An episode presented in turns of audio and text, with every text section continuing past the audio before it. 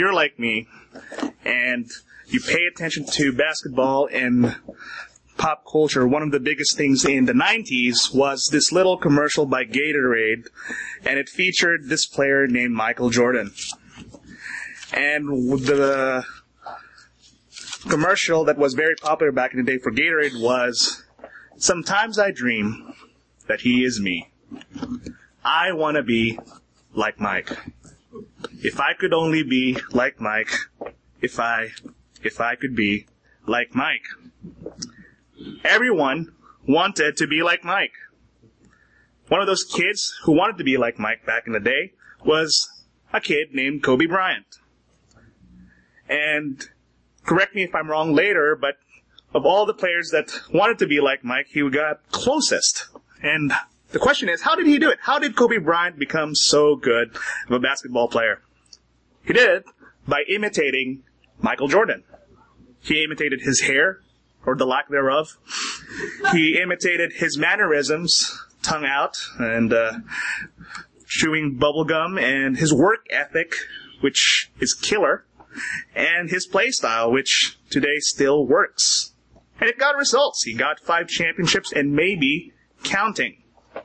And he did it by following Michael Jordan and doing what Michael Jordan did.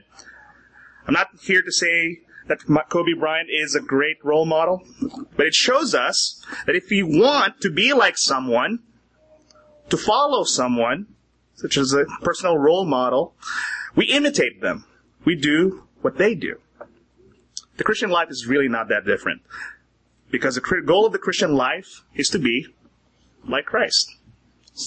And it's not just a dream, it's a duty, it's a joy to be like Christ. If I, if I could be like Christ. To be like Christ is to imitate him, to follow him, which brings us to today's text. Um, and as we read and study the text together today, I want you to leave you with this idea. I want you to see this. To follow Christ is to join him in all he does, including suffering. To follow Christ is to join him in all he does, including suffering. So open your Bibles to Hebrews thirteen, verses twelve to fourteen. Hebrews thirteen, verses twelve to fourteen.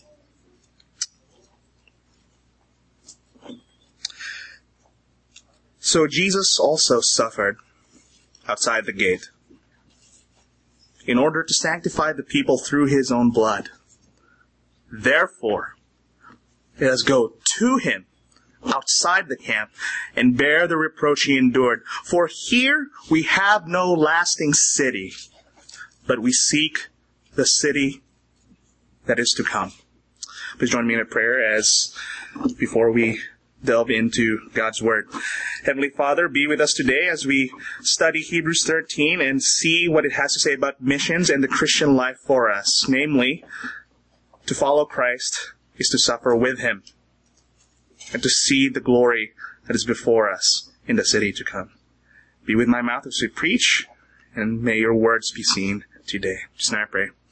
Amen. In the context of this passage right here in Hebrews, it's at the very end of Hebrews.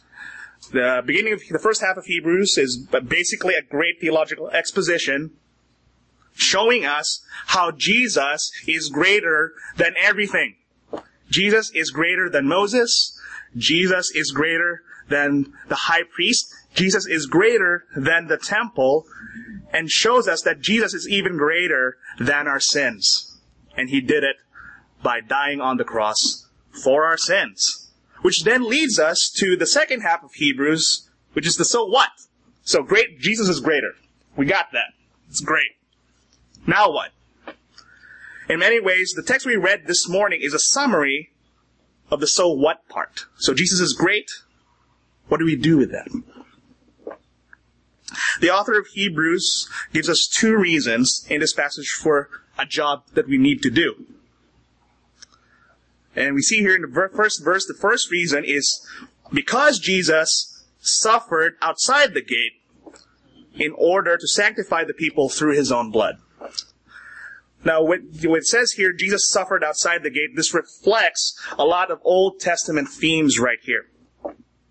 It refer, it can refer to the scapegoat in the Old Covenant, where the high priest would lay his hands upon a goat and put upon the goat ceremonially the sins of the people, and then they let the goat go outside the camp, outside the city, and let it die in the wilderness, taking away from the city their sins. And that was a picture of what Christ did. If you guys remember in the Gospels, Jesus carried the cross outside Jerusalem and was crucified outside the city. In many ways, you can say that Jesus is the final scapegoat. His death on the cross dealt with our sin. F- completely and finally. Like, totally done. But that's not only what he does. It's not just paying for our sins. But the cross, his death, makes us holy. Holiness is a marker for the people of God. And we see in the Old Testament, you do this thing, you do this thing, you should believe this thing, you should not do this thing. Not because it saves them, but it marks them as a people for God. And if you guys remember also in the Old Testament, Moses sprinkled the people with blood. Not because it was gross, but he sprinkled them to mark them out as his people. They're a bought people. We've made this promise to God as our covenant maker. And now, we are sealed in the blood of Jesus Christ to be the new covenant people. So the cross makes us holy because Christ accomplishes for us the holiness needed, and his blood marks us as his people. So when God looks at us and asks us, are you part of the new covenant people? Yes, we, we are marked by the blood of Jesus Christ from the cross. So that's what Jesus has done for us. Because of that reality, we have a job to do. Because Jesus died. Therefore, let us go to him outside the camp and bear the reproach he endured. Now, you may ask me, but didn't Jesus already go outside the camp for us? So wh- wh- why do we need to go outside the camp too? Didn't Jesus already do that for us? One of the beautiful things about Christianity is that Jesus promises to always be with us. And guess what? You know where he is? Outside the camp. So if we're going to be with Jesus, we can't stay in our camp. We got to go where Jesus is. Wherever that may be, that's where we need to go. So the question bears, what is our camp? What is the camp? It's simply really wherever we are from which Christ calls us out from. That's our camp. So if Christ is there and we are here, this is our camp. What we need to do is get out of the camp and go to Jesus. And what does this camp represent? I mean, I'm not talking about, you know, camping grounds and uh, kumbaya, my Lord. It's not exactly what I'm talking about. But What, what camp represents for us is, you can even say our safety, you know, in, in those times when people were nomads, traveling together in a band. Camp represents safety, safety in numbers, safety with people that you know. It represents comfort, right? It represents comfort, uh, because that's with people we know, food that we like. You can even say ease, because we have some sort of civilization in the camp. And happiness, because we're with people that we know and love, and that doing things that we enjoy in our camp.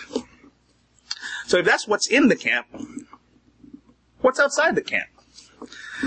Outside the camp is danger, exposure, hardship, and suffering. Everything that is opposite of what's in the camp. If inside we have, if inside the camp we have teddy bears to play with, outside the camp we have bears who would like to play with us. Um, Maybe play is too weak of a word, but uh, this is church and we need to keep it uh, safe, I guess. But it's outside the camp. It's dangerous. It's it's hazardous. It can kill you. It can literally kill you. But that's where Jesus is. And if Jesus suffered outside the camp, how can we do any less? And besides, he's there. But we're not only called to go outside the camp, but we have a job to do outside the camp as well. We are called to bear the reproach he endured. Bear the reproach he endured. And one of the biggest things about the Christian life is that we are growing in Christ-likeness all the time. So to be with Christ is to be united to him. And to be united to be with Christ is to be united with him in life and suffering. To be with Christ is to suffer. Um, not, not to say that there's no comfort or peace in the Christian life, but a very real part of being a Christian is suffering and doing the hard things. We see in John fifteen, verse eighteen, because Jesus was hated, and he was hated very much for what he did and what he said and for who he is. If the world hates you and me, it was hated. Jesus was hated before it, we were hated. So if Jesus suffered outside the gate to for our sins, there's a very real sense that we join Christ in that. And suffering outside the gate is not just uh, a willy-nilly, let's suffer, but it is a privilege granted to those who are in Christ. Philippians one verse twenty-nine says, before it is granted to you, that for the sake of Christ you should not only believe in him, but also suffer for his sake. And First Peter three verse ten says, for what credit is it when you sin and are beaten for it, you endure? But when if you do good and suffer for it, you endure. It is a gracious thing in the sight of God. It is a blessing to suffer. It is a blessing to suffer for the sake of Christ. Colossians one twenty-four says, it also fills up what is lacking in the sacrifice of Christ. So to suffer with Christ in a very real yet mystical spiritual sense completes the suffering of Christ for his church. It, it brings to mind Christ's sufferings when we suffer doing what is right. It completes that for the church. It's not just also suffering because we imitate Christ, but it's sometimes it's also discipline for Christians. Hebrews twelve, verse seven to eight says, it is for discipline that you have to endure. God is treating you as sons. For what son is there whom his father does not discipline? If you are left without discipline, in which all have participated, then you are illegitimate children and not sons. So when we suffer, it's also discipline. We, we figure out that this world really isn't that much of a big deal. What's the big deal is Christ and what he has for us. And because we're so tangled up with this world, it hurts when we take out those things that entangle us to this world. It hurts. So why do we suffer? Again, think about why do we suffer? What, what is to suffer for? As we know in the scriptures, the whole world is against Christ. It's not just horribly lost in their sins, which they are, but they are contrary, rebelling against God. And if you're for Jesus, guess what? The whole world is your enemy. When you preach the gospel to your neighbors, you will face persecution. When you live out the Christian life and Christian values, people will mock that and consider you stupid and out of touch with this world. They will probably consider you not fun to be around because you're saying no to this and no to that. Or maybe you're saying yes to this and yes to that that the world says no to. You're completely anti-world. And if you're not with us, you're against us. So think about it. Seven, seven, over seven billion people in the world, most of them don't know Jesus. And guess what? If you're with Jesus, they're your enemy in, in a very real sense. And it's no wonder why the Bible calls evangelism and missions as war. The Christian life as war. And war is suffering. So with that in mind, it is normal to suffer for Christ. Maybe the bigger question is, if you don't suffer, why not? Something we need to think about. But it's, we're not just called to suffer just for the sake of Christ, but we have a positive goal for this. So we're not just suffering pain, pain, pain, pain, but we also have a good reason to suffer. Because here, we have no lasting city. But we seek the city that is to come. We seek the city that is to come. The cities and camps we are in right now, where we're comfortable, where we're safe, uh, it, it may it be our jobs, may it be our school, maybe our families, maybe our city, nation, whatever. The cities and camps right now will not last. They will not last. They will all pass away. They'll all go with the wind. Gone forever. But what does last? It is the city to come. The kingdom of God revealed to all of us. The New Jerusalem, where God is the king of that city, where we see God face to face. No more sadness, no more sickness. Christ is glorified. God is worshipped by everyone from every tribe and nation. That is the city to come. There's no more suffering in that city. No more pain, no more sin. Everyone in joy and peace, worshiping Christ as worthy. Sounds like a good city to me. Very beautiful city. And that, that's just the spiritual part of it. We're not even talking about the physical pleasures and the the mind-blowing things that heaven has for us that we don't even know. It's not even in Scripture. Scripture says, eye has not seen, ear has not heard. Translation, you don't even know what the city of God is to be like. It's so amazing, we don't even have enough words for it. If that's the city we're working towards, if that's a city we're leaving this city to be with Christ outside the camp, is it really that much of a sacrifice? You think about it. Is it really that much of a sacrifice if this is going away and we're going to a permanent place that it will never be destroyed, where we will have eternal life with Christ? It's really not. I mean, you decide for yourself what is more important. So in light of the city to come, why stay in a city that's going to be destroyed? It's just a smart thing to do. It's a smart thing to do. Now, so what? So we've seen that we have two reasons to do the job of going outside the city and bearing the reproach of Christ in sharing the gospel and living the Christian life. We have questions to ask ourselves. Do we really seek to follow Christ? To follow Christ is to be where He is. Is He where you are right now? Ask yourself that. We need to ask ourselves that. Second question, are we willing to leave our camps? A Christian life is the willingness to follow Christ wherever He may be.